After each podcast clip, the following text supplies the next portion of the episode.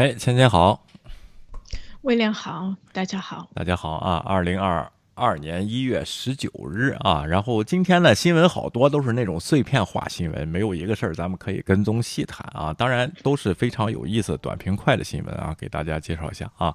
然后这个东西，但是呢，咱们跟踪一下国内这个疫情的事情啊。这个最近啊，这个全民在抵制国际邮包。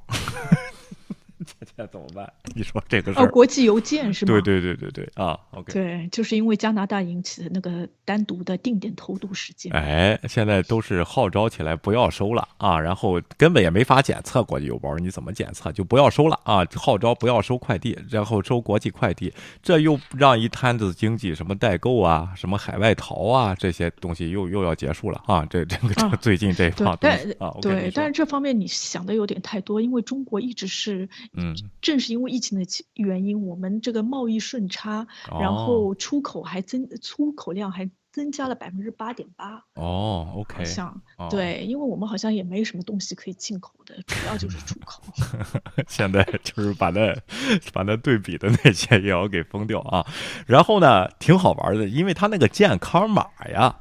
是跟这个邮件什么都绑定的，很奇怪啊。然后这个事情有有网友就说了啊，就说我从海外上个月订订了一，比如一盒子雪茄啊，现在呢还没有这个叫什么呢？还没有寄到呢，我还没去领呢，我的健康码已经变黄了啊。想怎让他怎么变绿呢？接到电话说每天得接接这个核酸检测两次啊，不是在七天内得得测测试两次都是阴性，我的这个码才可以变绿。啊，他都没去领这个东西，你说说怎么怎么怎么连的这么厉害的啊？OK，对我就觉得我们国家好像就是完全做到了信息的就是透明化，就是你到底吃喝拉撒睡啊，什么东西都掌握在国家手中，就看了那个手机，什么东西都能指导，然后了了解你一切生活的途径，还有你的动向。对，我觉得这个这个透明化做的真厉害，就是一点隐私都不需要了。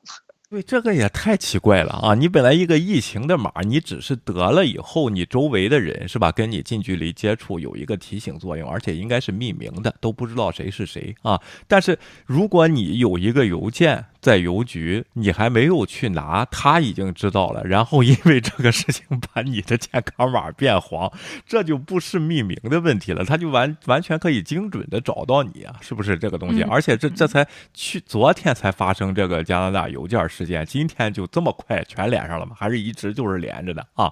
然后这个事情，这个有点太厉害了，这就是人工智能大数据，是不是啊？OK，我觉得原来就有这个功能，只是现在开启了这个机关按钮。就让它畅通无阻了。然后通过这个事件呢，我国的就是怎么说呢？我国党中央又测试了一下大家的底线哦，看大对，看大家能够容忍这个多多少。我觉得好像现在没有什么东西是我党是不知道的。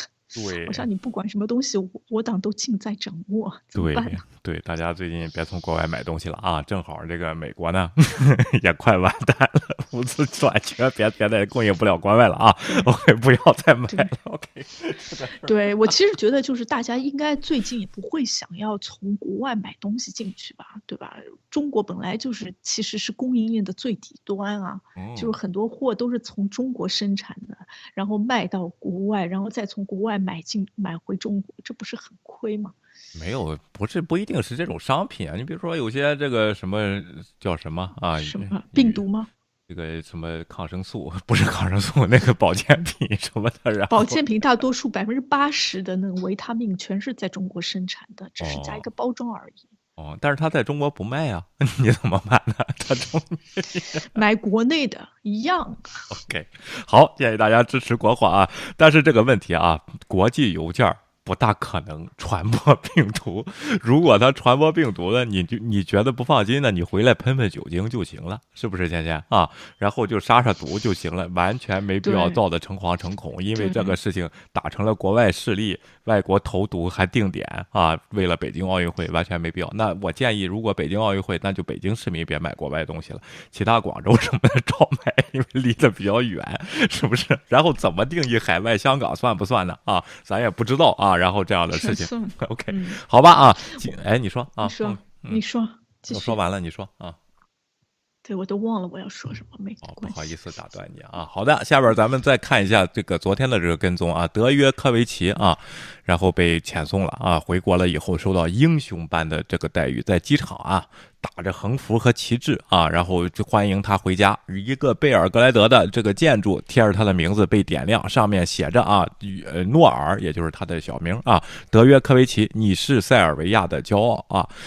这个事情怎么能弄成民族主义和这个国家 在这里？你说怎么回事呢？这是啊，OK，这好像是某些国家某种特权国家的特色，哎，然后动不动就给自己弄了一个假想敌，嗯，反正什么错都是奥帝国主义的错，哎，对，就是哎，都是万恶的资本主义啊！这个塞尔维亚这个国家呢，并不是改造的很，这当然咱不能说改造这个这个词吧啊，并不是很彻底，好多人过带着那种固有的思想啊，然后这。这种东西啊，他说这个他的总理也接受了采访啊，他说我很失望，我认为这表明法治在其他一些国家是如何发挥作用的，即它是如何不起作用的啊，也就是说司法不公正啊，然后这个这个叫什么？澳大利亚啊，OK，然后呢，他并寄期望于自己的国家啊，我们期待着他在自己的国家呢和他经历在这一起，并并且呢，在这个艰难的时刻给予我们的支持啊。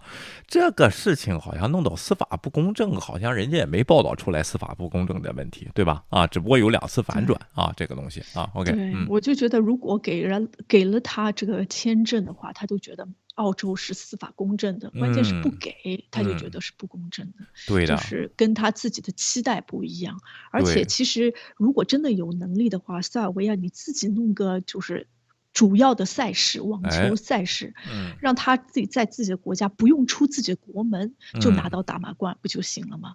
对吧？但是可能别的运动员会抵制，然后这，对我在想，如果是其他国家运动员，如果想要到塞尔维亚来参加比赛，他们会不会介意这个人没打疫苗？对的啊，就是你看你塞尔维亚你自己的疫苗政策是什么样子的？我觉得也是非常严格的这种这种这个检疫和这个叫什么呢？和疫苗的这个呃 mandate，这个肯定是有的啊，因为之前他们还说疫苗荒呢，这个塞尔维亚啊还在要求国际援助啊，一会儿有一个国家申请了国际援助啊，挺好玩的。这个事情，另外呢，另外法国也将成为他们底，就是说 资本主义法网啊，罗兰加洛斯举行的法网啊，这个澳网完了以后就是法网这大满贯赛事嘛啊，已经提前给德约科维奇说了，不打疫苗你就别来了啊，然后你来你来了也不让进，就是这么个问题啊。你说我我可以给他出出一个主意，他可以去打，但是带一个假的手臂。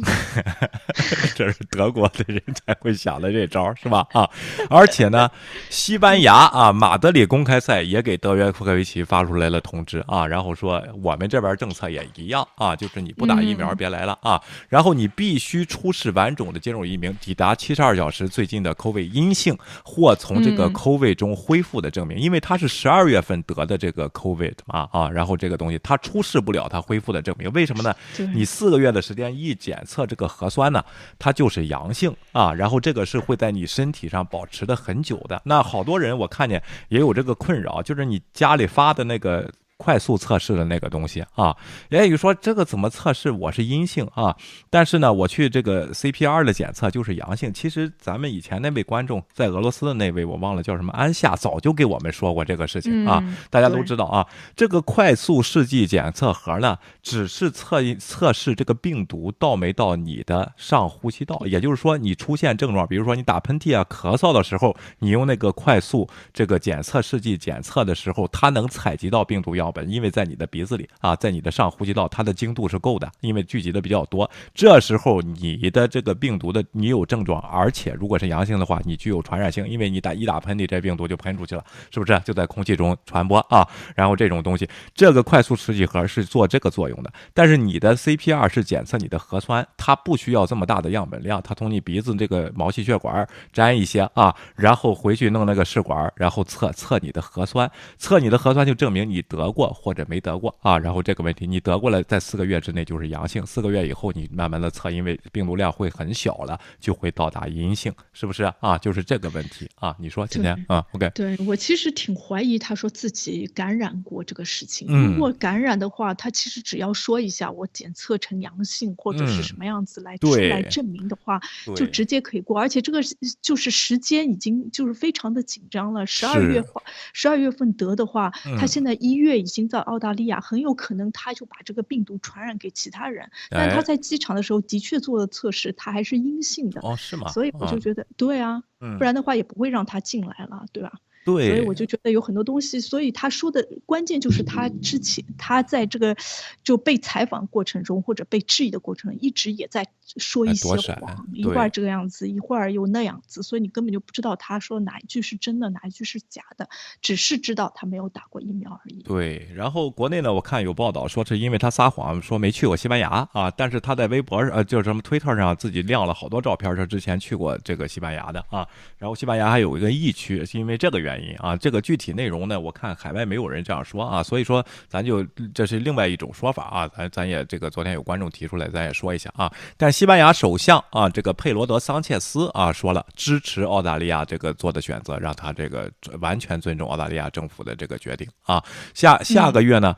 在西班牙举行的这个马德里公开赛，必须得遵加这这个遵守防疫规则啊！你不遵守就别来啊！你来了以后，我们也不想经历这个事情啊！你说啊？对，而且相比起来，西班牙是欧洲所有的国家里面这个防疫这个管制最最不严格的，正是因为它的疫苗推广非常的成功，所以它其实好像没有像在德国这样到哪边都要出示什么接种的证明啊。它现在对 Omicron 的病病症的态度就是。对他像处理普通流感一样，就要大家要注意防护，但是好像也没有很多的禁言或者什么样子的规定，所以还是比较轻松、比较自由的一个国度。但是西班牙的政府都这么跟他说话了，我就觉得这个已经很表明大家对这个疫苗的态度。因为西班牙也是从疫苗当中获利的一个国家，比较明显获利的一个国家。之前的话，大家也知道，它就是疫情感染的情况非常的严重。对啊，而且呢啊，这个今天英国啊，然后 Boris。Johnson 在重重的政治漩涡之下宣布啊，他将取消所有的这个关于疫情的这个所有的 mandate，就是所有的规定，连口罩都要取消啊。然后他说，Plan 现在是时候到达 Plan A。他的理由是什么？根据他们建模的这个测试，他的这一波疫情 Omicron 这个已经到达了最高峰啊，然后马上就会要降下来了。现在他要取消这个。这个民众的这个口罩啊，戴口罩这些禁令啊，然后和这社交距离这些禁令，就是回归正常。但是这是不是因为他现在受到这个政治风波啊，这个 Party 门这个事件，他故意在给民众一些这个兴奋剂呢？咱们得继续看啊。然后这个问题，我觉得应该不敢胡来。准备再开一个 Party，不希望找任何的借口，还要给他追责什么之类的。但是，但是今天德国达到了疫情以来最高的感染率，就十万人。哎。OK 啊，好啊，一会儿咱们看看，再看看疫苗的这个事情。那就是德约科维奇这个事情，估计上就是告一段落。法国呢，因为是在五月底开赛啊，到时候可能也会放开，到时候再说。人家法国说，现在不打疫苗别来啊，别你别买机票，别提前订啊。OK，然后这个问题，好的啊，就是这个啊。下边咱看一下美国这边大选的情况啊。OK。哎，咱们熟悉的自带这个喜剧氛围的朱老啊，又一次出现了啊！然后这次朱老还出现了还是因为大选这个。假指控啊，然后说这个叫什么呢？啊，大海怪，什么这个他们赢得了大选，然后拜登造假，这五十多起官司啊，被高院哐哐哐驳回，驳回，这是去年的事情了。现在呢，啊，他一个啊，这个 Sidney Powell，也就是包大壮啊，然后当时大海怪 Lady 啊，这个包大壮，还有那个女的 Alice 啊，当时擦汗，就他们三个在场是吧？朱利安妮，Alice 是那个叫什么？川普的。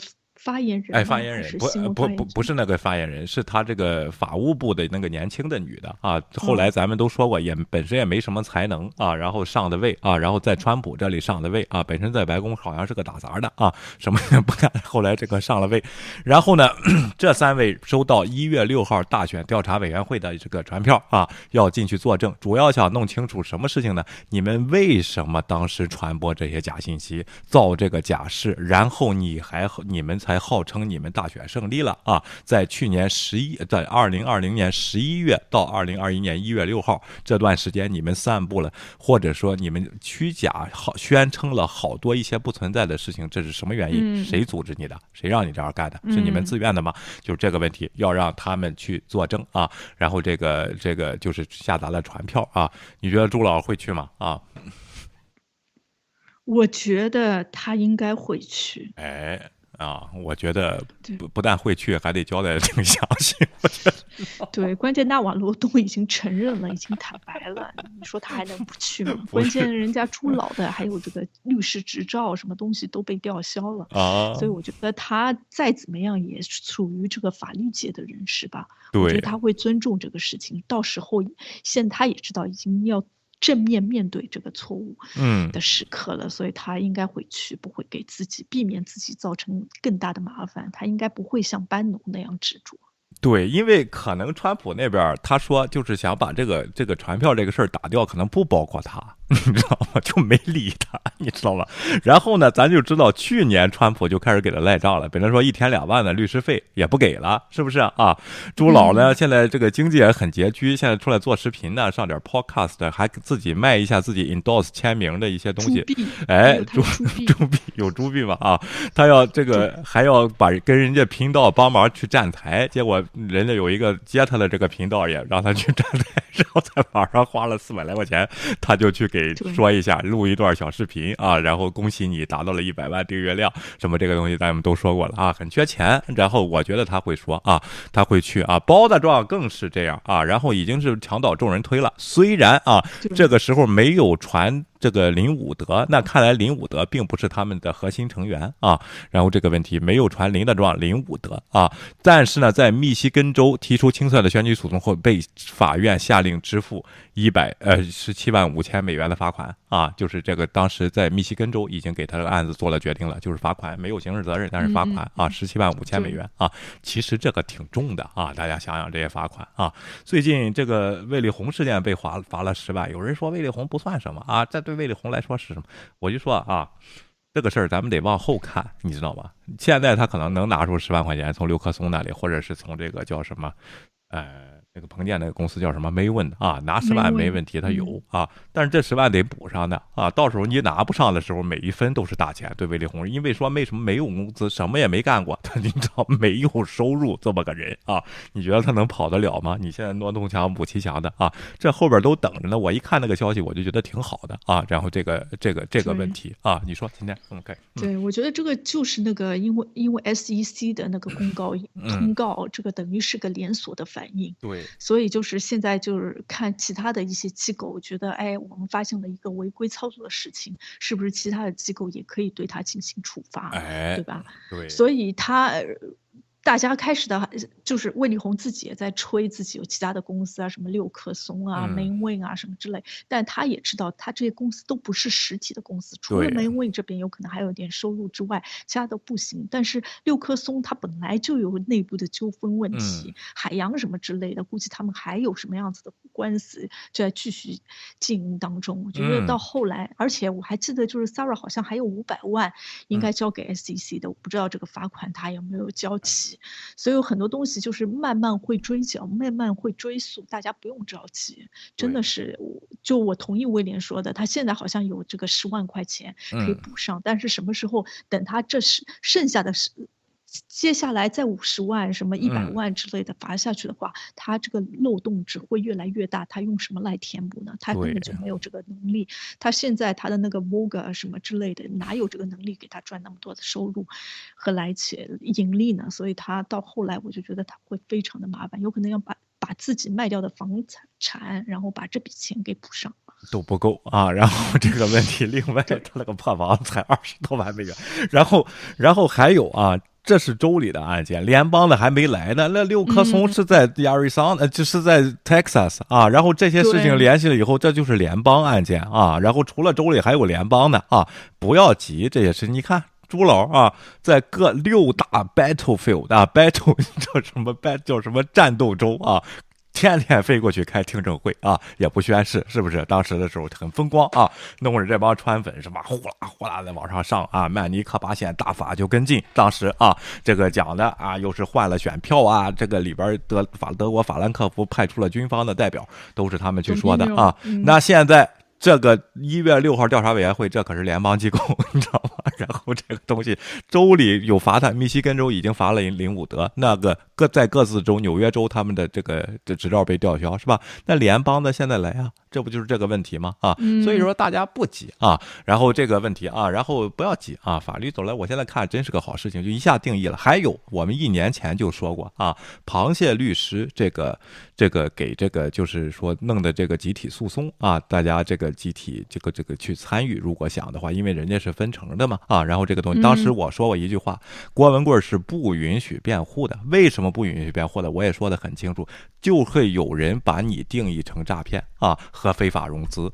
因为你这个定了以后，你去法庭上，因为这个案件你是不能辩护的啊，就是这个问题。现在怎么样？SEC 是不是定了啊？把它是这个东西，所以说那边集体诉讼就哐哐的往上上文件，开始要钱了，对不对？你根本就没有辩护的权利。当时这嘛一号什么的，好像是自己觉得自己多么懂啊，然后就说这个这个说什么哎，美国还不允许辩护啊，辩护可以是流程上的辩护，但是你这个案件的性质是不能辩护的，因为 SEC 已经给定了，你自己签了这个 这个条件，对不对？这个退款的这个东西啊，所以说啊，就是这个问题啊。当时咱们说的每一条信息都是对的啊，只不过当事人听不懂，那就没有办法了啊。你看，随随着时间的证据啊，最后最后就是。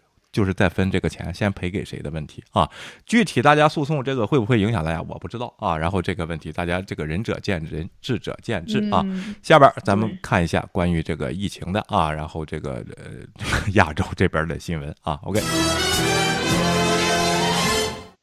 哎。这个金正恩啊，好久不出现了。自从射了好好这个核弹以后啊，一直出现，不知道而已。上个星期还射了，还射了什么 飞弹、什么导弹、什么之类的。对，嗯，其实呢，你看联合国这边就就发话了吧啊，然后这个东西，我们这儿有六千万剂的疫苗，sorry，六千万剂的疫苗要不要啊？朝鲜啊，结果呢，这是在纽约啊，就是这个联合国总部啊，这个朝鲜呢，在联合国这个总总部的这位人士呢。啊，说什么有六千万这个疫苗太好了？为什么呢？朝鲜人口两千三百万，你知道吧？如果有六千万的疫苗，一个人打三针够了啊。然后这成年人的话，六千万啊。然后这个疫苗啊，OK。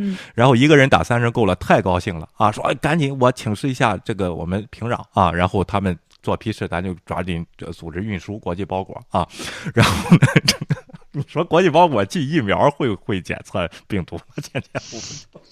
对，有了中国这样子经经验，我觉得就是竞争要小心为妙，说不准人家就是 WHO，我就觉得送来一只有毒的苹果，其实是想要你整个就是朝鲜都感染上这个疫苗，但是故意给你给你一个托词，就好像来协助你，但其实呢，你个美帝国主义其实他居心不良。对啊，然后呢，以美国为首的联合国啊，然后居心不良，结果呢，平壤那边还挺聪明，然后说让这个人委托这个人问一句啊，你。去问问这一牌疫苗是什么牌子的 啊？是科兴不是？是这个叫什么辉瑞啊，还是麦德拉啊？那是言外之意，我们只要这两种，别的就别往这儿寄了啊。然后这个没我们执行政策，你说这六千万啊，然后人家点牌子，你说怎么办呢？啊？为什么没点咱旁边呢？跨过鸭绿江就能运过来，也不用检测这个国际包裹的这个啊，科兴怎么办呢？啊，我国科兴非常的积极，早在二零二零年的时候就好像要提供主动要求，嗯，好像二零二一年的时候就说，哎，我们给你们多少剂，嗯，然后给你们捐赠无偿，嗯，听说好像有报道说这个金正恩自己也打了这个疫苗，但是我不太清楚是真的还是假的，但是副作用好像反应非常的大，嗯，是去年五月份的时候就打了，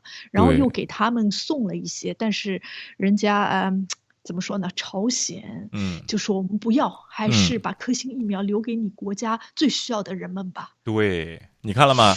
在二零二零年疫这个疫情之际，立即关机关闭了边境。他这个可是真关，连苍蝇都飞不过去啊！然后并称其境内 也没人要去，其称境内未曾出现啊这个新冠啊。平壤政府早就拒绝了各机构提供的疫苗援助，显得兴趣缺缺，不需要啊，不需要，我们不要啊。自从三月以来，新冠疫苗全球取得机制 COVAX，就是咱们说过这个机构，它是全球分发疫苗的啊，共计分配给朝鲜八百一十万剂疫苗，其中大部分是阿。斯利康的疫苗，去年七月，全球免疫联盟 Gavi 啊，然后表示朝鲜一直没有完成交付 COVAX 疫苗所需的行政程序，就是一直没要啊，这八百一十万这个阿斯利康啊，两个月后呢，朝鲜拒绝了 COVAX 提供的近三百万剂中国科兴疫苗，并称。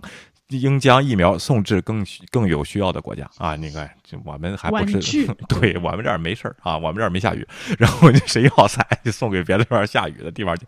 但是这一次态度就不一样，一说给八千万啊啊，是麦德纳还是辉瑞啊？只要这两种牌子，你说还挺挑剔的，对不对啊？你觉得他会不会买了这想要来这些免费的，然后再卖给其他的国家折价？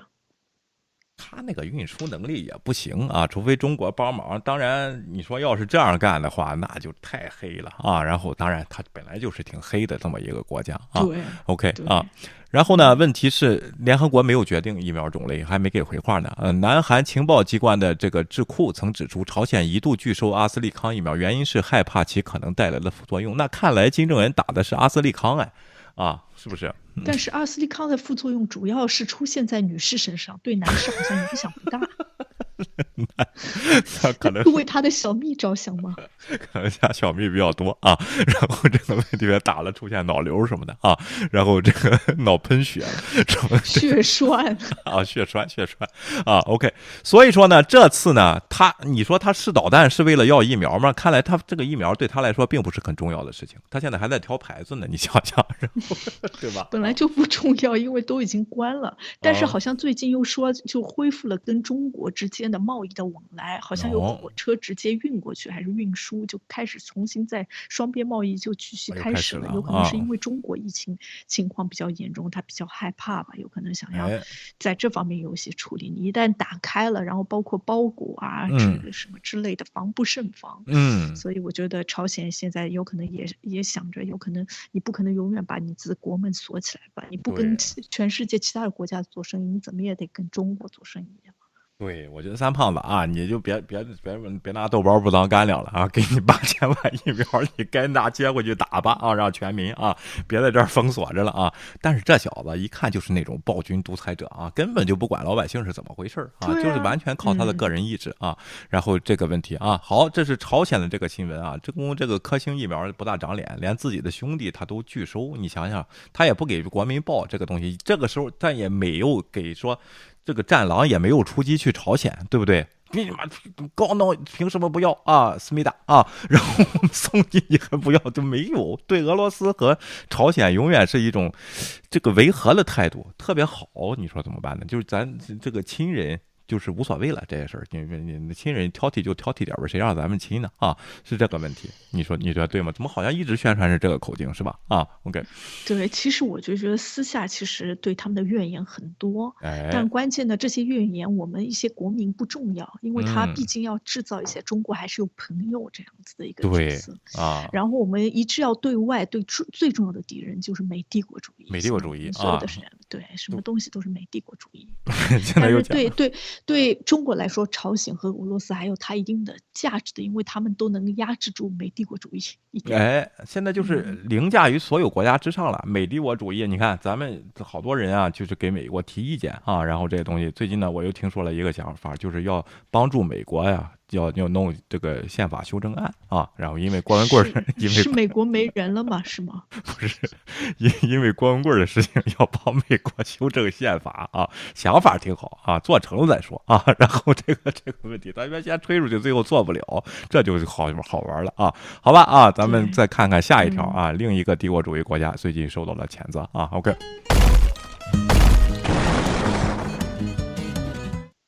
另外一个帝国主义国家呢是谁呢？啊，日本啊，谢谢。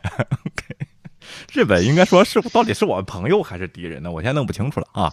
你你给从外交部的角度给考虑一下这个事情到底是朋友还是敌人？OK。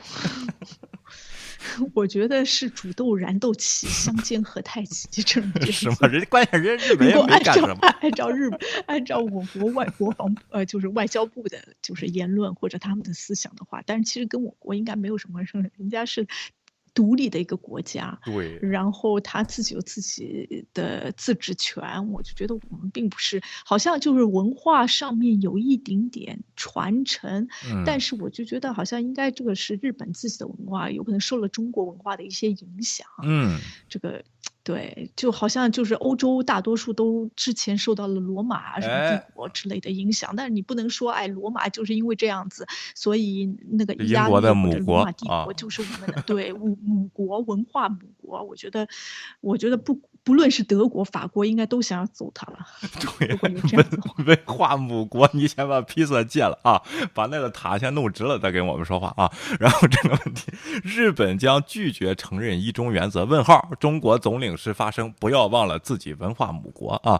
我本来觉得就很震惊，看到这个新闻，我以为是假的啊。然后怎么回事呢？啊，这一位中国驻日本的总领事啊，叫。薛薛薛建啊，然后这个人近期中国驻大阪总领事薛建啊，在采访中称，日本频频试探中国红线，在台海问题上不断的搞小动作，并且还扬言拒绝承认一个中国原则。日本这一做法已经触及了中国的底线，更是对中国的不尊重及挑衅。对此，薛建称，希望日本不要忘记自己的文化母国是中国这一历史事实啊。薛建表示，因为日本跟中国一样是黄种人，再怎么巴结西方。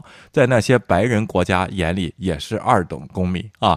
后来啊，我就去查了一下，我什么这怎么可能一个大使会这样说话呢？还真的是白种人、黄种人这样的说话。你在西方这样说话，你就别干了，是不是，倩倩？你不管你是你是什么人，是不是？OK？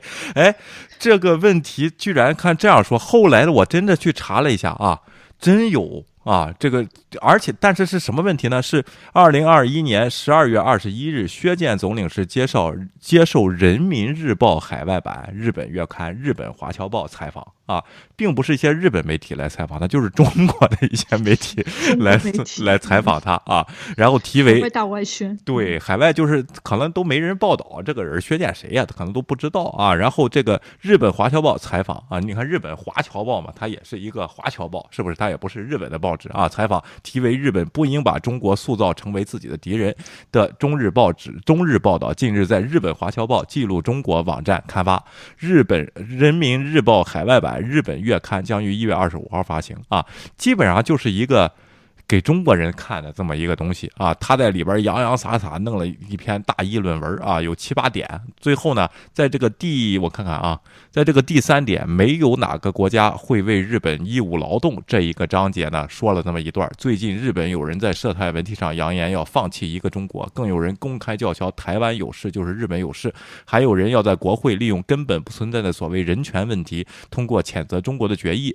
日中日交流延绵两千多年，中。国是日本的文化母国，可以说没有对华交流合作就没有今天的日本。但是看看日本国现在的情况，可以说对中国连最起码的尊重都没有。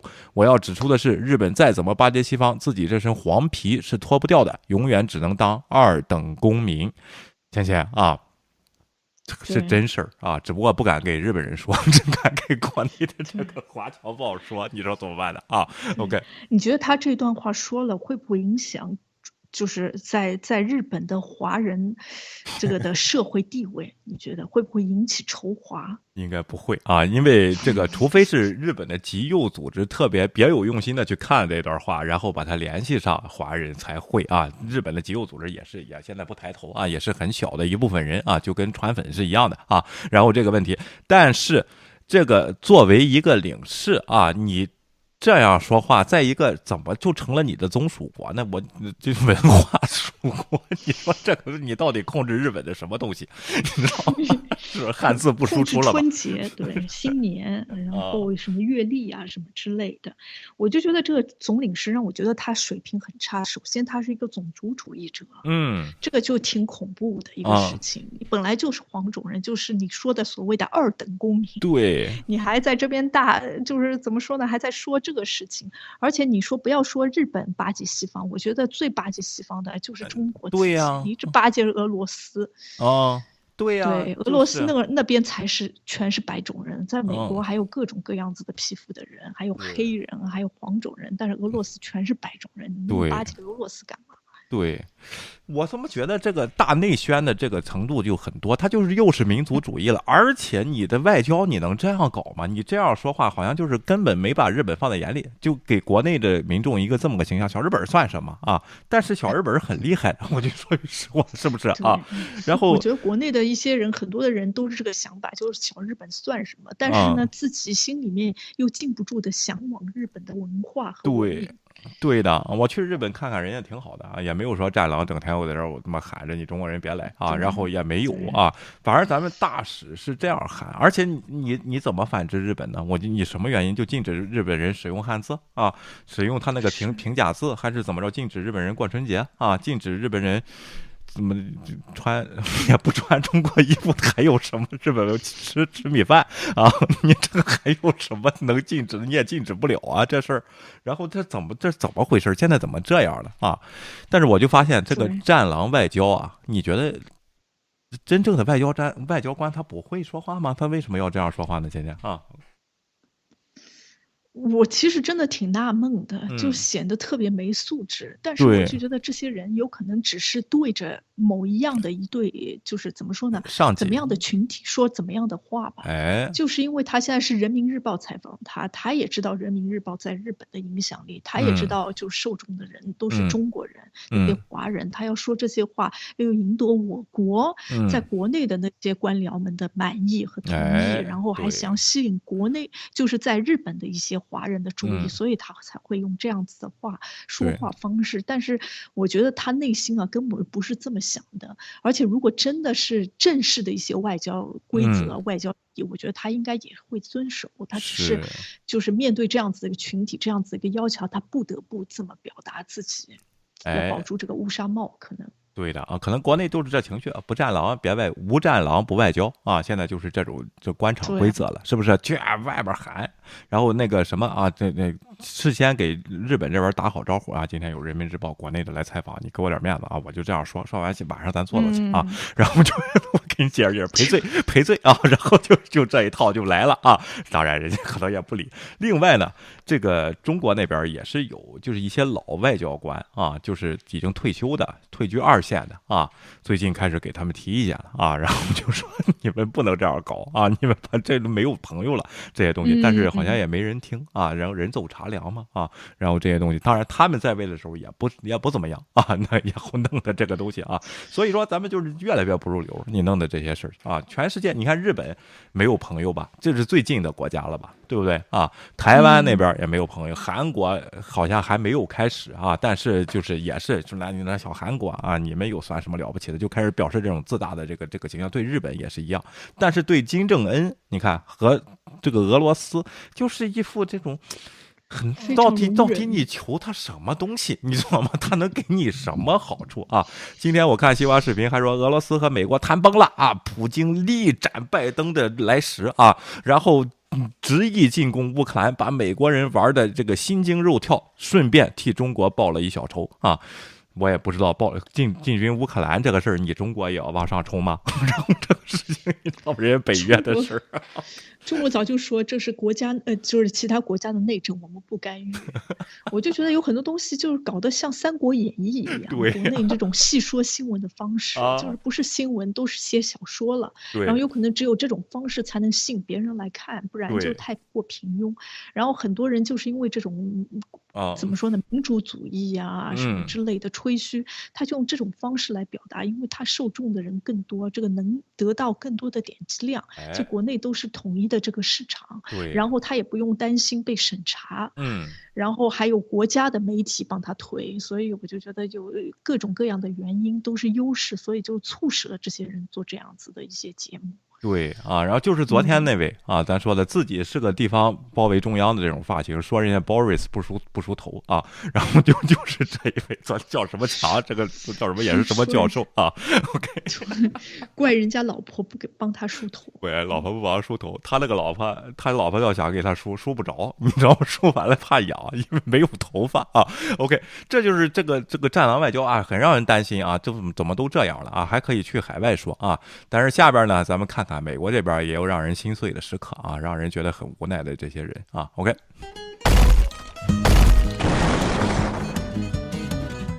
哎，焦点又来到了 NBA 啊。然后天天，你对 NBA 怎么理解的？之前啊，咱们从来没有这个细说过这样的事情啊。OK，不就不就是篮球比赛吗？对，当年我上学的时候，NBA 是我们的这个就是都是打篮球的嘛。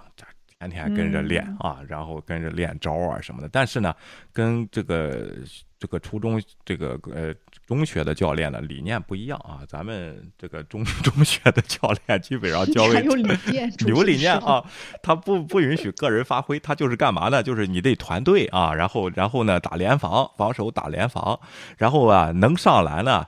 呃，叫什么？叫什么？呃，能稳着拿分，尽量不要表演啊。比如说，你看前场没人了，我往篮板上一扔，来个空中接力什么的，哎，不要玩这种事儿啊，风险太大。他就是规规矩矩打球，他们是这种理念。但 NBA 可不管，艾弗森狂嘛胯下奥尼尔什么的，就把篮筐扣碎啊，那种彰显个性的时代，对年轻人呢啊是非常的有吸引力的啊。当时我有个同学有点神经病啊，就是 脑子有点病，这个上着上着课，突然站起来。拍这个篮球出去了啊，在全班的这个近视的这个情况下给出去了。然后老师问他：“你干嘛去？”很有个性。对你干嘛去？说 NBA 找选秀叫我去啊，然后就走了。你说说这个都魔怔了。后来有回来吗？第二天回来了，说：“哎呀，太远没去。”然后这，你说这就是 NBA 的影响力啊，在亚洲。现在呢？通过这个呃篮球转播和 NBA 中国赛这个市场，好像这个中国篮球的水平呢也有所提高吧。起码青少年见过世面了。当时我们没见过世面，哪见过这个球衣有三号的，我们都没见过。因为从小学的这篮球知识啊，因为。这个这个裁判让他他要举三秒和三分球嘛，他这个手势他不能再拿这找不出另外三个手指来再表示三号了啊！但是人家这个纽约尼克斯队就是 John Starks 啊，就是三号啊，永远就是三号，就是要凸显个性。还有零零号、八十八号什么的，一般你去国国内打篮球啊，一般这个篮球号码到十四号就结束了，因为就十四个人，从一号开始到十四号啊。OK，没有个性的其实当时 NBA 是很有个性的啊，没见过这些东西啊，耐克鞋。啊，然后那个那时候啊，但是呢，最近这个 NBA 啊，这好像这个长大以后啊，看出来以后也是就这么这么个企业，是不是？姐姐，OK，是一个篮球组织啊，OK。对，这一位是什么企业？其实赚钱才是最终的目的。对的，而且这一位呢，啊，然后拥有勇士队少量股份的亿万富翁、风险投资家查马斯·帕里亚皮亚啊，然后在周六发布的一期博客中，all in 中发表了上述评论。什么意思呢？就是，呃，这个说没有人，nobody cares about what Uyghurs does 啊，就是没有人关心维吾尔人的遭遇啊，我们只要的是利润啊，然后是赚钱。在中国西部。新疆地区以这个穆斯林为主的少数民族正在遭遇着广泛的这个镇压。他在美国这个 All In 这个节目啊，就说了这句话。他是原话是：没有人关心这个维吾尔人会发生什么。OK 啊，然后好吗？你提出来，因为你在乎。我认为你这样做很好，但我们他是代表他们这些人根本就不关心。他是一个少量的投资在拥拥有这个这个呃金州勇士啊，就是 Stephen Curry 啊，现在是。全呃大明星啊，然后那那个球队也是冠军球队啊。稍后，帕迪亚这个斯皮亚在博客中声称，对其他国家侵犯人权的关注是一种奢侈的信念。他还表示，在我们真正处理好自己的事务之前，美国人不应该就这些侵犯人权的行为发表意见。风犬投资公司 Social Capital 的创始人啊，然后他曾是美国在线，就是 AOL 啊，没有 L 现在这个公司还在，但是名不闲了，和 Facebook 的高管啊。OK，然后这个曾经是他们的高管，就是。有些钱嘛，在这边投啊，但是他呢，这个身份他本身啊，他这一家子也是由难民来的加拿大。当时呢，这个斯里兰卡呀，有一个印度那边的叫泰米尔，叫 Tamil 啊 Tamil 啊，有一个泰米尔猛虎组织发动了一些暴动，好多难民呢。这个因为要侵占斯里兰卡的领土，就跑到了加拿大来啊。他他全家是这么来的，小的时候，后来他就自己又成功了，又又弄到这个硅谷、卡利福尼亚做风险投资啊。哎，他说呢，然后球队呢，马上就出了一个声明，说作为一名有限投资者，帕里哈皮皮蒂亚不参与这个勇士队的日常运营。他的观点不代表我们球队，他的观点当然也无法反映我们球队的观点啊，就立马和他切割了关系，但是钱没退啊。还钱 还是在里边啊，钱当然不能退。对啊，这个问题我都不用说啊，你让美美国民众去做选择就可以了啊。就是这个，如果而且球队也立马就做了选择啊，然后然后这个事情，但是呢，有些中文的这些人呢，就开始说了啊，这个人说了实话啊，就你看就被打压，说实话的人就被打压啊，然后这个问题啊，关键，芊芊这是实话吗？啊？在一定程度上，他的确说了一些实话。对，但是这些，我觉得这些实话，关键他这些实话只能代表小数一部分人，哎，就代表不了所有的人。嗯，然后他有可能说他，呃，他说，呃，我们不关心。但是有可能是只是他这一类的，或者他身位的，或者只是他这个人不关心。哎，但就算他说不关心，他其实也知道。嗯，然后他只是他说所说的不关心，只是他觉得他自己有可能影响不了，就是整个新疆那边的这个人权问题，他做不了任何的，或者他的影响力有限，他只是这么说。如果你这么说的话，好像我们每个人，包括我和威廉，或者在听我们节目的所有人，这个影响力都有限。但是我们每个人就是其实都应该正视这个事情，都应该说这个事情，嗯，都应该就是对中国政府提出指责。有可能我们真的是这种能力有限，但是如果大家都视而不见的话，那国那这个中国政府就会更加肆无忌惮的做这些事情了。对的，而且有很多像企业啊或者 NBA 什么大的机构，它一旦有一定的影响力，嗯，其实它的影响力还是非常大的，因为它提。提到了这个话题，就会有人关注这个事情。而且是不同的人，就是 NBA，大家看的主要都是就是体育爱好者，嗯，但是有可能就是因为这个人他今天说这句话，然后《纽约时报》报道了，有一些体育爱好者也会关注他说的这些话，也会想，哎，新疆还有人权问题吗？嗯，其实有更多的人了解到这个事情，有可能这个人正好是其他的企业的一个，而且准备在新疆跟新疆做生意什么之类的，有可能就是因为这条讯息改变了他的看法，改变了他的投资理念。我觉得。这样就就有可能到后来会促成中国政府不得不对新疆人权问题进行指示，改善新疆的人权这个问题。所以这个都不好说，我们不能说，哎，我们好像现在影响力不大，我们就什么也不做，我们就看其他的东西是。我觉得这是一种消极的态度，大家都不应该这样子。对，而且从这个生意角度来说呢，他并不聪明说的这些话。你如果真的是不在乎，只在乎钱，你为什么要发表观点呢？就按你说的话啊，那你就你就不说观点就完了呗。但是你这样说。说出来你的说话呢啊，然后呢？就会导致你 NBA 的粉丝流失，金州勇队勇士队的粉丝流失。为什么这个勇士队立马就出声明和你撇清关系呢？啊，就是害怕这个东西。那这里美国本土的市场可是比中国要大好多的，对不对？这不就是傻子吗？这个问题。但是你觉得我我就说为什么这么说？就是一个才俊，我就跟你说，好像是看透了人生啊，然后这个好像是看透了投资的什么金钥匙，什么乱七八糟，我只在乎 profit，什么也不用管，这是他的人生准则。他按照自己的认知把这个东西在节目上，哎呀，因为我也是成功人士说出来，没想到这样的观点就会造成两极分化啊！你不管怎么说，两极分化，你并不是很聪明。其实说就是要语不惊人死不休。那后来他马上在轮 推特上又开始了啊，又开始就他不坚持啊，这个人啊，他说作为一位难民，我的家人逃离了一个自身有着一系列人权问题的国家，所以在很大程度上这是我人生的一部分。他说需要明确的是，我认为人权很重要，无论在中国、美国还是其他地方。就是这样啊，然后就是人权很重要啊，就是这个东西。那你对呀，那你坚持啊，你语不惊人死不休呢？为什么你让现实打了脸以后要改呢？然后这个问题，你就像川普一样坚持，觉得有人支持你，但是球队就不要你，你就别在这儿做生意了，把你投资拿走，分红拿走，下次下次就不来了，上别的地方投去吧啊。然后就这个问题，对不对？然后他就不敢了。这个这你就是这就是这种人，这叫大智慧，这就见见见风使舵。当然，他是个生意人，就是这样的人。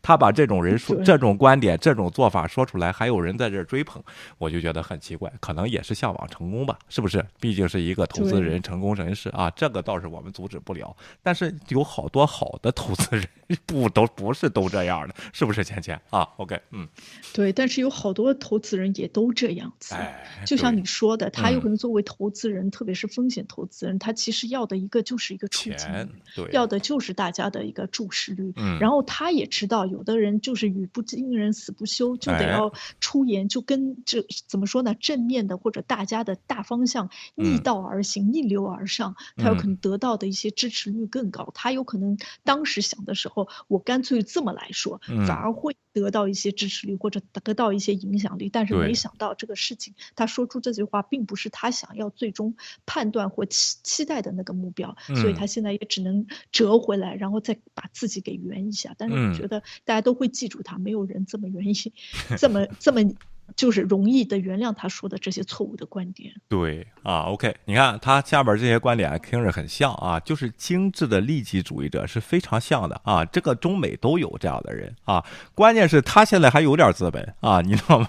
中国有一帮子自己觉得是精致的利己主义者，结果什么没有啊。然后这个当然不是说谁有钱就谁对啊，绝对不是这样的。你看了吗？我关心的是，如果中国人入侵台湾，我们的经济会可能会迅速转向。我关心这个，他说啊，我关心气候变化，我担心美国严重老化的医疗基础设施。但如果你问我，我是否关心另一个国家某一阶级的小部分人，除非我们能照顾照顾好自己，否则我不会优先考虑他们啊。觉得说的挺对，就是跟那个 NBA 的那个叫什么联系的，叫中国体育局的那个官员啊，叫什么名字我不是忘了啊。你不关心他那部分人怎么想吗？这位投资者，那你就不行啊！人家真正做生意的话，关门去这些大姨们，谁审核 NBA 比赛在中国的转播是吧？赶紧去做好关系，这些事情你你也得关心啊！你要真要研究这个，你的经历如果在勇士队的话，你肯定会这样说。但实际上，勇士队只有只是他很小的一部分投资啊。然后这个，所以说他才这样说话啊。另外啊。你关心这个叫什么？中国人入侵台湾，我们的经济可迅速转向啊！然后这个问题，那证明你还是关心台湾问题，只不过你在台湾的问题，你不拿人权为考虑，你拿经济为考虑。你希不希望它转向呢？啊，转向你能发财，还是不转向能发财呢？这是你作为经纪人，这个东西你应该判断的事情吗？对不对啊？你说你不关心人权，但这个事情就是人权产生的，你又不关心，那你怎么去做下一步的判断呢？这个问题对不对，芊芊啊？OK，嗯。我觉得这个人不需要投简历就能直接上岗，我国的就是《人民日报 》、中宣部，这个口径完全 一样。对，就你先把自己管好了，再来管其他国家的事务。OK，而且对我估计也是什么新华社什么发的稿啊之类的。不是，关键 NBA 人家也没管，但是你得遵守国际条约。你像这个。这个新疆有些生产的棉花这个事情，它现在就是一个国际争议事件，那怎么办？我就不接那边订单，不下那边的订单。你应该知道，对你的生意你是应该知道的这个问题，他就不管，他觉得这个就没人关心。实际上他都在关心这些事情，对不对啊？OK 啊，对。然后这个问题，只是他像他这样子的人不关心而已。对。但是其实很多人还是关心的，所以从一定程度上，他为什么只是一个小投资者，也，就是这个道理。这个眼界很小啊，这个人，你别觉得他他这个啊有多少钱，是个小风险投资家呀，什么乱七八糟啊，实际上。这种人不少啊，在国人就是看好自己那一摊事儿啊，然后别的都不管，这也是说是不管，但实际都在其中，你知道吗？就是这个，咱这儿观众都有，是不是，姐姐？对，我觉得有可能最早的时候加入了 Facebook，赚了第一桶金而已，就是抓住一个好的机会。但是像这样子人自以为是的，所谓的才俊啊，除了这次机会之后，第一桶金之后，后面的金他就吃老本再赚到。对，而且你这种观点现在根本也不流行，你知道说这东西，你应该说我。我为新疆人的满足做的，我能做什么啊？做什么？你不需要你去抵制吧？你可以去宣传嘛？你可以金州有的是勇士队能能做什么？你可以这样说嘛？啊，然后这个问题完全可以用一个外交辞令来说的这句话。如果你不想得罪太多的人的话，那生意也应该是是这么做的，对不对？而不是你啊，你语不惊人死不休这么一句话。金州勇士队在中国的这个，你看，咱们看看大外圈到时候怎么怎么标榜这个事儿，到时候中国的这个这个西瓜视频又出来装什么逼在这里？你知道你们听，然后这这也得。得不到好，你知道吗？就是就这么回事，他完全不了解中国的战狼市场。你说这个人，对，说不准他想要就是怎么说呢？他想要被中国邀请去中国赚一些战狼市场那边获利。但不行，你如果要求中国的战狼市场，你首先不能承认有维吾尔这个事儿，而不是说我不关心，你知道吗？他根本就不了解，你知道，所以说。这就不行，就档次就显示出来了，还不如人家那司马南什么的能撕破脸的，没有这事儿啊。然后新哪有吉吉鲁营，哪有新疆的事儿？你得这样说才能得到中国的赏识，勇士队才能上去。但是你一说有他，他是在 NBA 这样发表，他都不敢这么说。他如果在中国，他肯定是这么说。对呀，如果金州有的瑞让他这么说的话，那金州有时在美国就别干了，你知道吗？就是这么个问题，没希望了。所以说这就是个傻子，还觉得自己是精致的利己主，还受到好多人的追捧。我真是受不了这个世界是怎么考虑问题的，你知道吗？就不要脸就是厉害，就是也不管真是不是真厉害，对不对啊？OK，对，这少部分人是啊，对啊，不要太悲观。咱们要不要考虑也给美国修改一下宪法修正？我没有这个能力，我修改一下德国宪法。好吧，德国宪法让改吧？OK，你先搞清楚这个事儿啊。好，咱们下一步啊。OK。哎，另外一个观点同样震耳欲聋啊！然后姚洋啊，这位呢，这个这是中央社台北啊，十九日啊，一月十九日发来的电文啊，不是给我们发的，是主动发的，发到网上的啊。这个说把教育资源拉平，共同富裕就完成了八成啊。但是他这个拉平手段呢，是怎么拉平呢？啊，这个就是完全我就没看懂啊。他说呢。因为啊，这个农村中国的农村啊，没有这么大的师资力量和资源进行英语教育啊，所以说呢，不能让城市的孩子呢就赢在起跑线上。所以说他赞成国家呢，这是一方面啊，就是把英语课、英语考试从高考中取消。那这样呢啊，城市的孩子也不学英语啊，然后是农村的孩子也不学英语。农村孩子不学英语是因为师资力量和资源不行，那城市孩子也不学英语，这样教育资源就拉平了。然后就能达成共同富裕八成啊！然后你你对这个想法怎么看？我觉得我国的那个什么发展研究院的院长真厉害，人家都是想着拉平的话，就是提高一下，就是你现在在城市的资源能力那么好，那我把城市的资源能力，比如说转给平均一下，是不是？对，平均一下，那就是。平均水平拉上来了，原来一个是三十分，一个是九十分的，现在我拉成就是相相邻近六十分左右，对吧？我觉得这样才算合理。但是呢，我国这个这个我不知道它是出于什么样子目的，是为我国的就是怎么说呢？预算考虑还是怎么样？就整个就那个农村。不要提高就满足三十分就保持着，然后把城市整个三十九十分都拉到三十分，这样子就拉平了。就就就好像扶贫，人家说扶贫是要把那个高收入的让低收入的人呢收入高一点，但是我国的扶贫政策呢就是让高收入的人的收入呢往下降一点，哎，降低收入，就这意思。或者农村呢没有自来水，那怎么实现共同富裕呢？那城市把自来水也关了啊，然后就 都每次都去都去井里啊，然后就这个，这个我就不理解了，这个怎么是个绕法？这还是个教育学家教什么的啊？然后这个中国学者，这个学者怎么怎么学啊？然后这个问题还有呢？他还说为什么中国这个要打压这个英语教学呢？和课外辅导呢？就是太热了。这个事儿啊，在城市里啊，因为你打你教了这么多年，最终和外国人打交道，真正能看英文资料的人占整个人口的百分之五啊，然后呢？哎，我们都是百分之五的人口，哎，我们也不现在不算中国人口了，我我不算。然后你说算你，你可能又给统计上了啊。然后这个投票率，但是这个问题啊，所以说呢，你看你们哐哧哐哧学英语吧，啊，学学学学外语，学完了以后，这个自己也花这么多钱，海外机构赚这么多钱，都上市了啊啊！对了，最近这个新东方 之前就快快完了，一一分钱都没了，快啊，直接。这个损失两百亿啊，然后这个另外啊，说你看花那么多让他们赚的钱，你们最后也没跟外国人，没有几个人能跟外国人和英国人看资料啊，然后这个问题，这就是。这这个又是避重就轻，这是一个开放程度的问题，倩倩啊，是一个需求的问题。如果有这个需求，让中国一半的人可以和外国人打交道，看英文资料，你没有那些课外辅导机场，你就上那个北京啊，那个那个叫什么那个地方卖卖纪念品的，以前给长城那个地方啊，全会说英语，这帮老大娘起码会讲个价，你知道吗？然后这 twenty five no no no no no，然后这。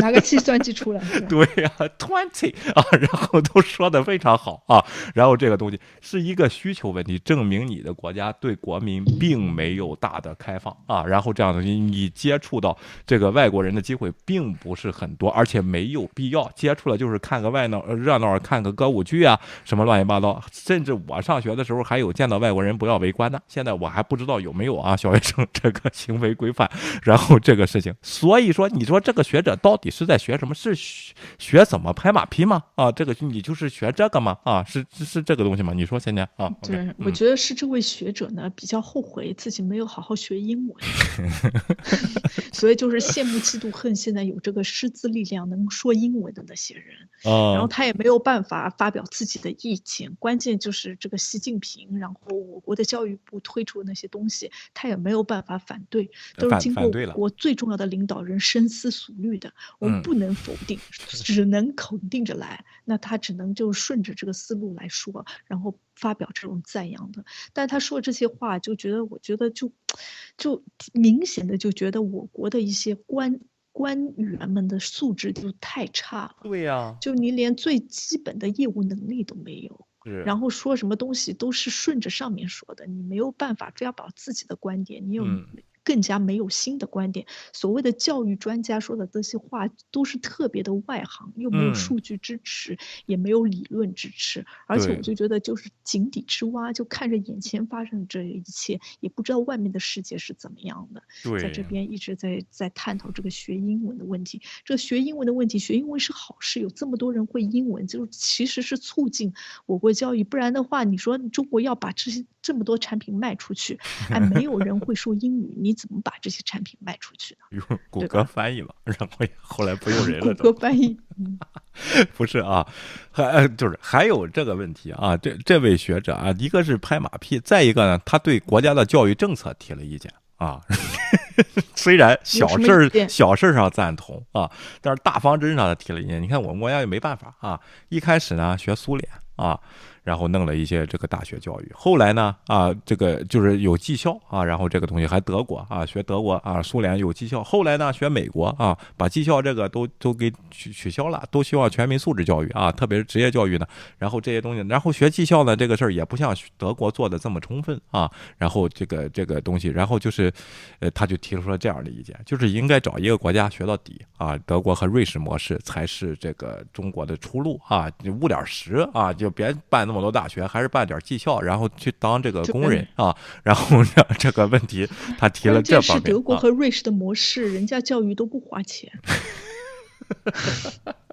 我国政府怎么教育产业化呢？你说你当时的时候如果不产业化，学美国的话，他怎么增加自己的那个政府的收入呢？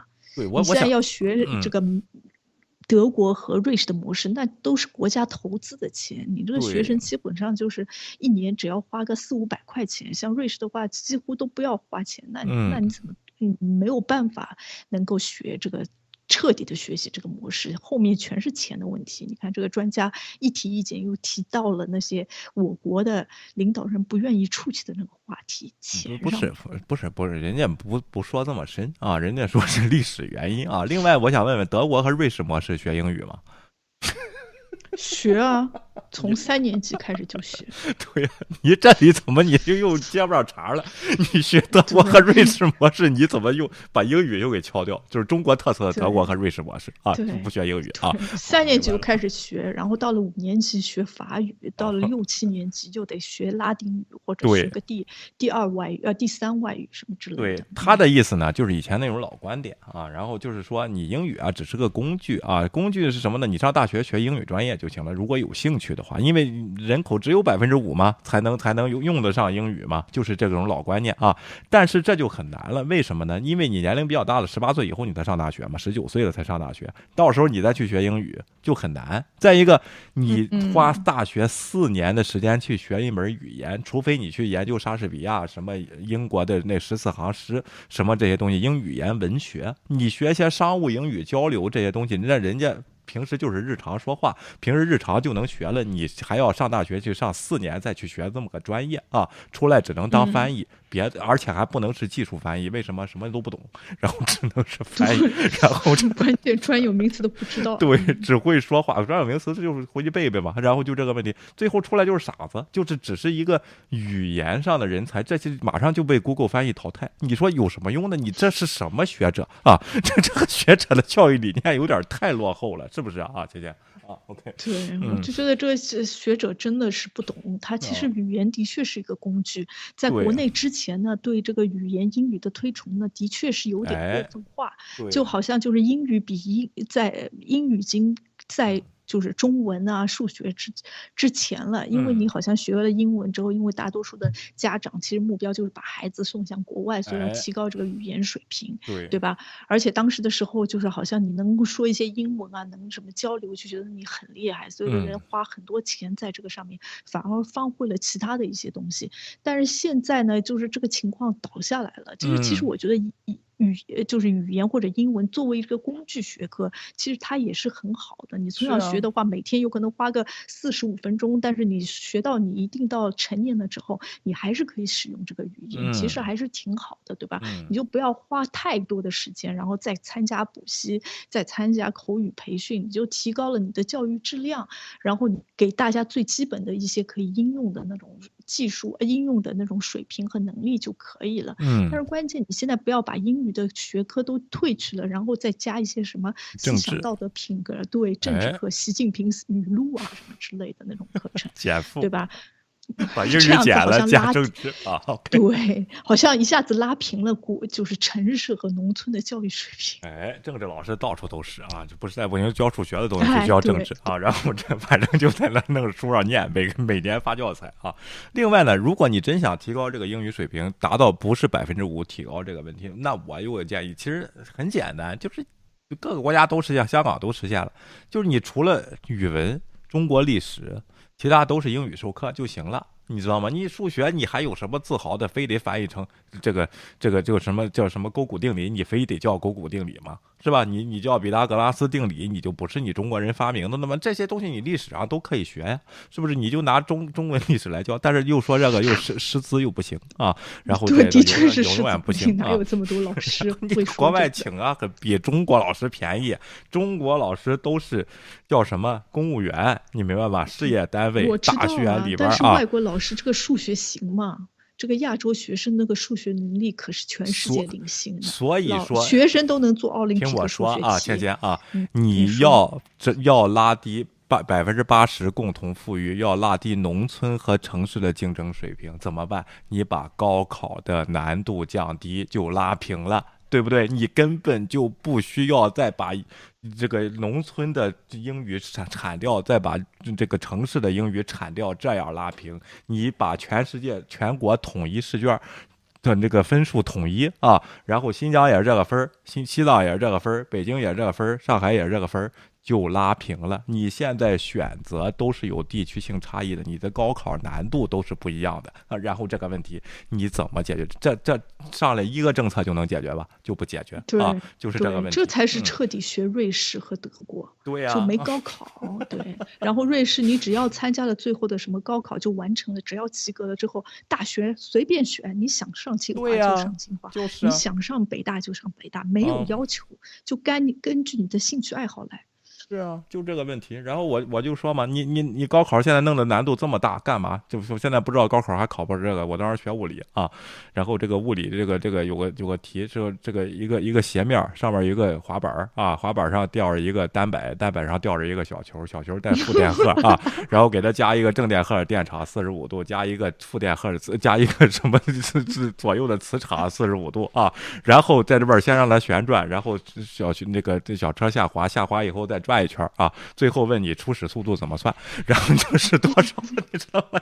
就就这样题，年年就出这样题。你就是对这个东西理解的再深透，到达科学界的水平，你做这样题不是浪费时间吗？这个东西你知道吗？在真实生活中试验，你还用试验牛顿第二定律加赫兹什么这些东西，根本就不需要。如果你是真是高考的与时俱进，你你测测试一下这个叫什么量子物理这些新的理念，这些东西有没有这个脑子去学这个科学？完全有可能你。老是弄这些题在这儿讲什么化学方程式配平都 都没见过这元素出来以后就是这里换个文字啊，又把这化学方程式配平弄成应用题来配，就是这些就是这些东西啊，就是就玩脑子的。你说啊，你说倩倩，对我其实印象挺深刻。我记得我在出来读大学的时候，有一次考考什么那种会计什么理论还是什么之类的，就是这种经济类型的。然后我当时的刚刚就是参加这门学科，我还其实不太了解。他们会考什么？然后老师大概说的会考一些什么样子的题，就是课后的这个练习题啊什么之类的。然后我还花了时很多时间去记这些什么方程式啊、这些公式啊什么之类的。结果考试的时候，这个题出给你，公式都在旁边。对呀。是国际考试，对国内就是外国，他不会叫你要你考这些死记硬背的东西，他就告诉你这个方式，给你提供工具，就看你是不是理解怎么来算，然后你理解他他怎么运用这个方式，怎么运用这个公式。我还其实开始的时候还觉得花了很多时间做了一些不需要做的一些准备。背的手指上有没有写小抄？然后手指上没写小抄，橡 皮上写了一下。背公式啊，微积分什么的，背公式不行啊。好啊，再去看看这个教育学者，你别出去卖傻了，还上台湾给人讲去啊。然后你这个讲的这个东西，他都对吗？啊，OK，挺好玩，也真敢讲啊。这些人就是不怕自己没有前途嘛，就是在身败名裂不怕嘛。这些事情啊，讲的这些观点啊，好吧，下边。咱们再看一件非常诡异的新闻啊！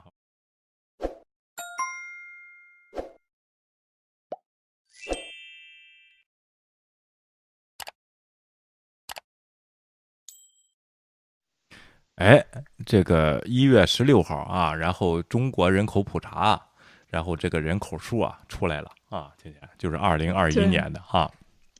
一月十七日，我好像增增加的人口不是特别多。对，你看，咱慢慢说啊。国家统计局发布了二零二一年中国经济数据，全年出生人口呢一千零六十二万人，人口的出生率是千分之七点五二，死亡人口一千零一十四万人，人口的死亡率呢是千分之七点一八啊，人口自然增长率为千分之零点三四，就是死亡减。这个呃，就是出生减死亡嘛啊。从性别构成看，男性人口七亿两千三百一十一万，女性人口六亿八千九百四十九万，总人口性别比为一百零四点八八啊，以女性为百分之百。也就是说呢，每一一百个女性得对这个。四点八八五个男的啊，然后这个比例还挺失调，还挺大的啊。然后呢，《人民日报》啊，一月十七号，截止到二零二一年末，全国人口包括三十一个省、自治区、直辖市和现役军人人口，不包括居住在三十一个省、自治区、直辖市的港澳台居民和外籍人口啊，为十四亿十二万六千呃这个万人啊。然后这个比上年末增加了四十八万人。这个数字一出来以后啊。轩然大波，倩倩啊，你看啊，咱们从一九这个。呃，五零年开始啊，然后基本上每年都是一千多万人的增长，只有这个三年自然灾害时期呢，是减少了一千万和三百四十万人人口。从六二年开始就没下来一千万，有两千万的时候啊，然后这个东西，直到呢近期啊，然后在这个二两千年左右才下来一千万啊，然后一直一直一直到最后，在二零一二年的时候有高峰一千零六六万啊，然后慢慢下到，然后去年的时候还是。净增二百零四万啊，但是现在呢，出才增了这个四十八万人口，一个十四亿的国家，一年哎。增加了四十八万人的人口，就也就是说出生率减去净增净净增四十八万啊。同期咱们对对比一下美国啊，这个事儿我觉得应该可以比比啊。OK，美国呢啊，然后。Due to COVID uh, pandemic, decreased migration and fewer births among reasons for low population growth, U.S. Uh, Census Bureau says 美国人口普普查啊局说 the U.S. population grew by about 三十九万三千人啊，也就是四十万人差不多啊，在二零二一年，美国的人口基数是三点五亿，还不如中国那个四亿的那个零头呢啊，中国是十四亿，它一年增长了。差不多四十万的人口，你也是二零零二一年，你中国增长了四十八万，比人家也就是多个九万人啊，嗯嗯，这是怎么回事呢？太奇怪了！而且美国疫情期间死了八十万人啊，这现在快九十万，快一百万了啊，然后这个怎么怎么怎么增长的？这个按如果按这个人口比例的话，那增长比你多很多呀，这个人口啊，对不对？对啊，OK，对，因为大多数人都在家里面关，就是只能在家待着。什么关？另外呢，而且还说原因，你看美国这个原因，还是因为这个外来人口的还还减少了，就是没见美国扩招，说是哎，咱移民都来吧，我这儿人少了啊，没有啊，还是来了人少了，但是增加了人口四十万啊，怎么回事啊？然后就是因为就是商店都关门，什么娱乐产业之类的都关门，所以大家只能在家里面，人家所以就会造成这样子。人家写了 fewer birth，你你不要乱解读，然后在家关着就干嘛？然后就生孩子嘛，生孩子不用出去嘛。然后你你不要乱说啊！但是就非常非，哎，现在一说这个 敏感话题给掉线了啊！这个非常奇怪呀啊！这是怎么回事呢啊？倩倩，你刚才掉线了对，推特好像油管不让我说这样子的内容，对。这是 Skype 啊，OK。这太奇怪了，这个当然有好多阴谋论，就是这个咱不是他没有依据啊，这件事情就说这个老龄化比较严重啊，去年死的人比较多，是不是？为什么死的比较多？有什么自然灾害吗？也没有啊。然后这个疫情啊，疫情才死了四千人呢。然 后对啊，我们都不知道这个疫情都是虚报的吗？不知道啊，这这怎么回事呢？这个事儿，这这怎么回事呢？而且呢，出生率低啊，它的出生率啊。只有千分之七啊，这个中国的这个千分，这个是很可怕的一个数字，千分之七点一八啊。我查了查，美国出生率已经是非常低的了，全世界发达国家嘛啊。然后加拿大差不多千分之十一点四啊，然后这也比中国高哎。你中国不是这么强大了，就直接步入发达国家，人都不生孩子了吗？是吗？是 是是怎么回事？都都有这种理理念了吗？还是？怎么回事呢？你说给分析分析啊？对，我觉得一个呢，就是的确大家都不想生孩子了嘛。嗯。然后，而且大多数都是独生子女，然后本来就结婚率也挺低的，因为大家都要为了自己要奋斗，要买房。嗯。然后，特别是城市的，就是家庭条件好的那些，但是他其实生活成本也非常的高，所以这些说二胎政策、三胎政策，其实在这些城市根本就没效。嗯。就是你赢没有起到。主要的影响一些作用，还有一个我就觉得就是死亡人数，好像就是从二零二零年开始，我国的死亡人数就是突然一下是上涨，大概四百万、五百万左右这样子，好像年都是这个水平。嗯，所以我就是我不太清楚啊，好像国内虽然是零感染这样子的零案例、零零感染这样子的政策，但是好像真正做到我要。问一个就是画一个大大的问号，对，嗯，还有你看，还有这个男女比例啊，然后差着好多呢啊，然后这个问题，所以说女士呢，现在就是适龄结婚，这个女士就是要的条件比较高，动不动就是你给我能能，我觉得这个这个趋势还挺好的，嗯。然后，然后都什么什么挺好的，然后动不动就说你给我弄个别墅，弄弄了两辆奔驰，咱俩一人一辆才能结婚。要不我妈要五十万，然后这对要要房产要这些钱干嘛？人都那么少了，以后房子都不值钱，全是空房，没人住。这怎么办？那国家不把这个这这这种女性给清零一下吗？这种思想啊，然后 要别女性怎么清零？已经没人了，你还清零？不是有这种事情是这有这种这个思想的这个叫什么呢？啊，适龄女性就是持价待孤的这种啊，要彩礼的这个，你们把这个思想给清零一下，多好呢？这不就解决了这个问题吗？我我觉得不用清零，国家那么多的财政预算，关键就是你到了适婚的年龄，给你送一套房子，就解决你这个这个问题了，你就直接嫁了吧。送哪？送恒大的嘛？然后这个送谁的房子？反正恒大还挺多房子。然后呢，还有这个问题，就是说。你能不为什么人不生？你到底得给得问问去啊？什么原因是养不起？这不是强大了吗？都两人均两万美元了，这都是初等冲叫什么初级发达国家水平了。这个为什么是养不起孩子呢？这个养俩孩子还不轻松吗？啊，然后你看一下下面的就是观众的留言，不就知道了嘛？大家是怎么样一个想法？这是就是他没有太难了。这是新闻啊，下边留言新闻下面有对啊，新闻下边有留言吗？这个没有。就下面有人引用了那个网友的一些一些一些意见和想法。哦，OK 啊，下边他有说啊，我还以为是别的呢啊。OK，美国傻事搬运工说房价还是太低了，居然还有这么高的出生率。OK，这又是反话啊。然后 Mackie 八三二幺说，计划生育最大作用就是推动了中国男女平等的观念，那意思就是。就必须给别墅啊，然后这个 就是女的地位突然变高了。生活里的一口甜甜啊，很多女孩子单身呢，只是单纯不想嫁，自己一个人可以过得更好。谢谢给评论里某些嘴臭的人回复的。你看，女女女的不想嫁完全可以啊，我觉得这没问题啊。OK，但是女的不嫁能生孩子也可以啊。这你把这个传统观念也给弄了，别再骂人家不要脸什么的这些东西啊，你把这些也清零，是不是？这种观念也清零啊。房价继续涨去吧啊，留给。炒房的人放骨灰盒吧，你看这个就是买不起房子结不了婚的，一听就是这个刘中庸，一九三零，这这就是女的要别墅，所以他名字也叫刘中庸。刘中庸还中庸的，你再不奋起中啊，你就光在这网上骂没用啊！能公布一下开放二胎三胎以后二胎三胎的性别比吗？啊？哎，这还是个好问题啊！然后艾鲁恩之类居然是正增长，看来房价还能再涨涨。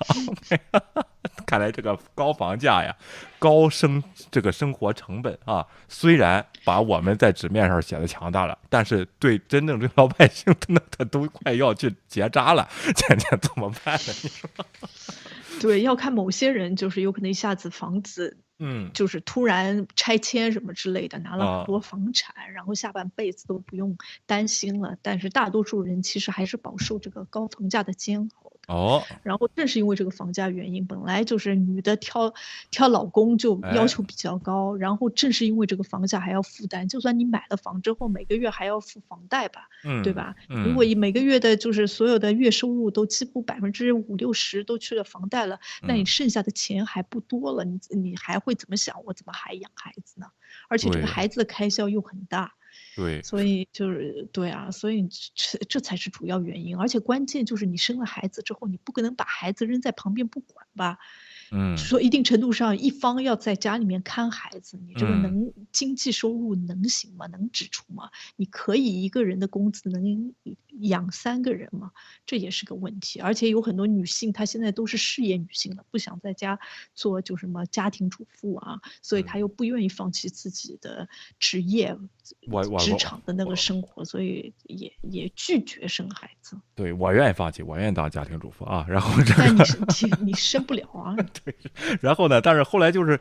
对这个基因也有选择，最后就是弄的选择都是有房子的胖子啊，找老婆结婚了，然后这个是瘦的年轻人就结不了婚，最后就可能肥胖率也也得增高啊。我意淫一下啊，face 说小粉红说了，出生率低是我国明智的做法，因为以后呢都要人工智能了，机器代替人力，而且美国出现人没有工作的情况了，中国就没有，就是按需生孩子，你知道人工智能都代替了，那有一个岗位就是 对，但是。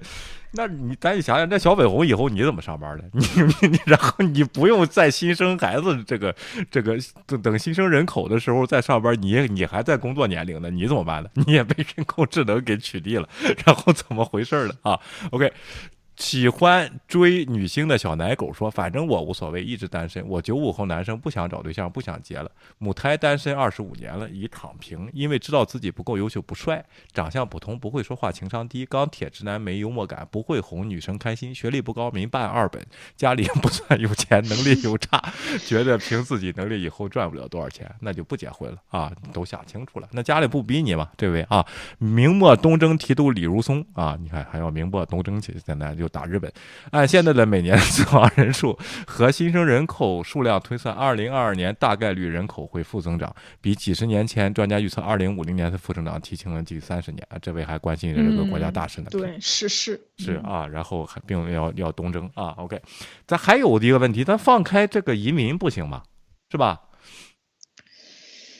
这样子就会引来太多黑人人种什么之类的。那怕什么的？然后这个穆斯林来嘛，然后这个阿富汗这么多人，都不都是劳力？人家土耳其什么德国为什么希腊这个这人呢？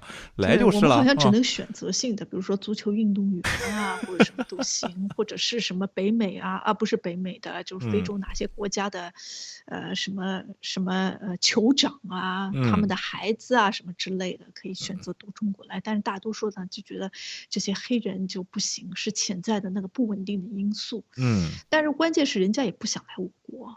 你你放开嘛，总有来的嘛。然后你给给分房子嘛，然后怎么？对你如果宣传哎，中国是一个就是怎么说人权堪忧的国家啊，而且有很多这个黑人他还是穆斯林，你说他敢来中国吗？不对，对呀。所以说你这把这个歧视穆斯林的事儿清零。不行吗？这样的事儿，清零能力这么强，就是好多都是观念问题。再有，你你你你一一开放这个移民政策，双重国籍，那好多人海外的不带着孩子都回去了吗？这不就增长了吗？是不是？我们这个不缺这个国籍的问题，我们人口基数够大。然后，如果想要这个人他那个国籍，我们马上就可以把他逮回来，给他安一个中国国籍，这不是这个问题。关键是让那些女的生孩子是一个关键的问题，知道吧？你看这位啊，开开心就好。Y O K 说生也生不起，养也养不起，住也住不起，病也病不起，死也死不起啊！这是一个很很实际的一个现象吧啊！另外，非常 Z W T 二二多出来这么多万，大多都在农村，大城市的高知女性又不可能去农村找对象，所以大龄单身女生才是普遍现象。也就是说，大龄单身女性现在都在农村啊啊，不是都在这个城市高知啊？OK，农村那些光棍也娶不到媳妇，有。些只能去找人贩子买了，哎呦，这个就非常的这个，那人贩子也不能清零这个事儿，然后这个怎么回事呢？啊，是就是人贩子这个，我觉得不会影响这个出生率啊。他这个偷了一个孩子，就是从河北拿到河南，这个其实是人口数量也没有增加。他是结婚买买买女的啊，然后买人贩子，之前还去越南买，现在啊，这还觉得自己多么厉害，越南媳妇来了就跑了啊，然后又被诈骗啊，然后这这。对，拿了钱也没生孩子，对，不是就跑了，你知道吗？都然后你看嫁给隔壁村老五了，又又是他啊，然后就是来回骗。对，但是没有关系啊，关键只要怀孕就好了，增加中国的人口。哎呦，OK。实际上，经济条件好的女孩子不结婚，自己给自己生个孩子，和自己爸妈一起也会很幸福。反正婚姻又不能保证什么，出轨也不能离，也不能离婚，又干嘛结？哎，这一位还挺悲观的。怎么好像这现在怎么中国好像这么超前呢？咱都理解不了了，倩倩啊。对，而且自己生了个孩子和爸妈在一起，对，意思就是让爸妈帮他养孩子。还是出去玩去，泡吧什么的，然后这个东西，轰趴啊，OK，Slight 说啊。计划生育这个百年基本国策已经取得了全面性胜利啊！建议马上开表彰庆功大会，应该跟结合那个人工智能那些人一块儿开一个表彰大会啊！这盘大棋下成了，布局完成，下边只是收果实吧啊！好吧，这个数字非常的怪异啊！这四十八万是后边是不是写错了，打少打了个零呢？咱们看看这个后边有没有出来更正啊？我觉得应该不会啊！美国增长四十万，它增长四十八万啊！太奇怪的，而且疫情只生只死了五四千人啊，然后这个世界很奇妙啊，然后关键我国老龄化也比较严重。我其实前天还看了另外一篇文章，然后他在那边分析中国为什么这个好像人龄老呃人口老龄化这个趋势在在就是好像就是改变的速度非常的快，然后他就在这边分析了很多刚才这个这个文章分析的什么年轻女性不愿意生孩子啊，生活成本太高啊，什么什么之类的这些原因，但是他就不提这个计划生育这个政策。哎，其实中国为什么？出现现在这个情况，就是因为一直从一直从一九八零年代开始计划生育政策啊，这个人口基数已经变少了，你怎么让人家每个家庭只生一个了？那到后来再这样子相结合，如果这样结合，除非他们现在也是相结合了之后再生两个，那最最起码还能把人口数额打平。但是你现在那些新结婚那些人还是生一个的话，那你这个再下去，只能人口数量越来越少。对，就是因为你现在适龄的人本来就。少了，因为你当时从八零年开始计划生育嘛，啊，八八零后现在多少岁了？四十一岁了，是吧？啊，四十一岁，这三，然后八九九零后都三十一岁了啊，零零后现在是主力，也是计划生育那一波的，是吧？零零后没放开吧？啊，你什么时候得？你得等。二二叫什么一九后，这些人放开了以后有二胎三胎的，这这个基数才能上来。但是那那个本来他的他的这个他的爹妈就很就是基数就很小，你知道吗？就是这个问题，实际是又是历史问题。这个教育专家应该把这个历史问题提提去，别说又学德国学的不标准什么这些东西啊，把这个提提。计划生育怎么回事？谁批的啊？为什么基基本国策啊？然后这个东西，人家那个。之前怀了二胎的计划生育执行，就是放开二胎执行前一天还让人打胎的，后边怎么办？这事儿找谁啊？能找谁问责啊？这些人权的事儿都得说说啊！这些事儿你这这差远了，我就说啊，这还强大了呢，强大什么呀？这个地方自己都不拿自己人当人，还强大呢啊！OK，建议胚胎吧，克隆吧啊，没办法了啊！那个小粉红注意克隆啊，然后 这个这个注注意克隆，就是一个就是复制人算了，就别生了，根本就没有希望。啊，要不你就开放人口，要不就克隆人嘛，那怎么办啊？然后需要人呢啊？OK，好吧，嗯，对，今天就这样啊，我们就说到这里，发了点牢骚啊，看这个数字很奇怪，然后是没边缘，然后这个问题啊，哎，好啊，我们就到这里了，谢谢大家，我们星期五新节目跟大家见面啊，希望大家老时间期待一下啊，好的，对，谢谢各位，我们下期节目见，拜拜拜。请订阅，我们好好谈谈。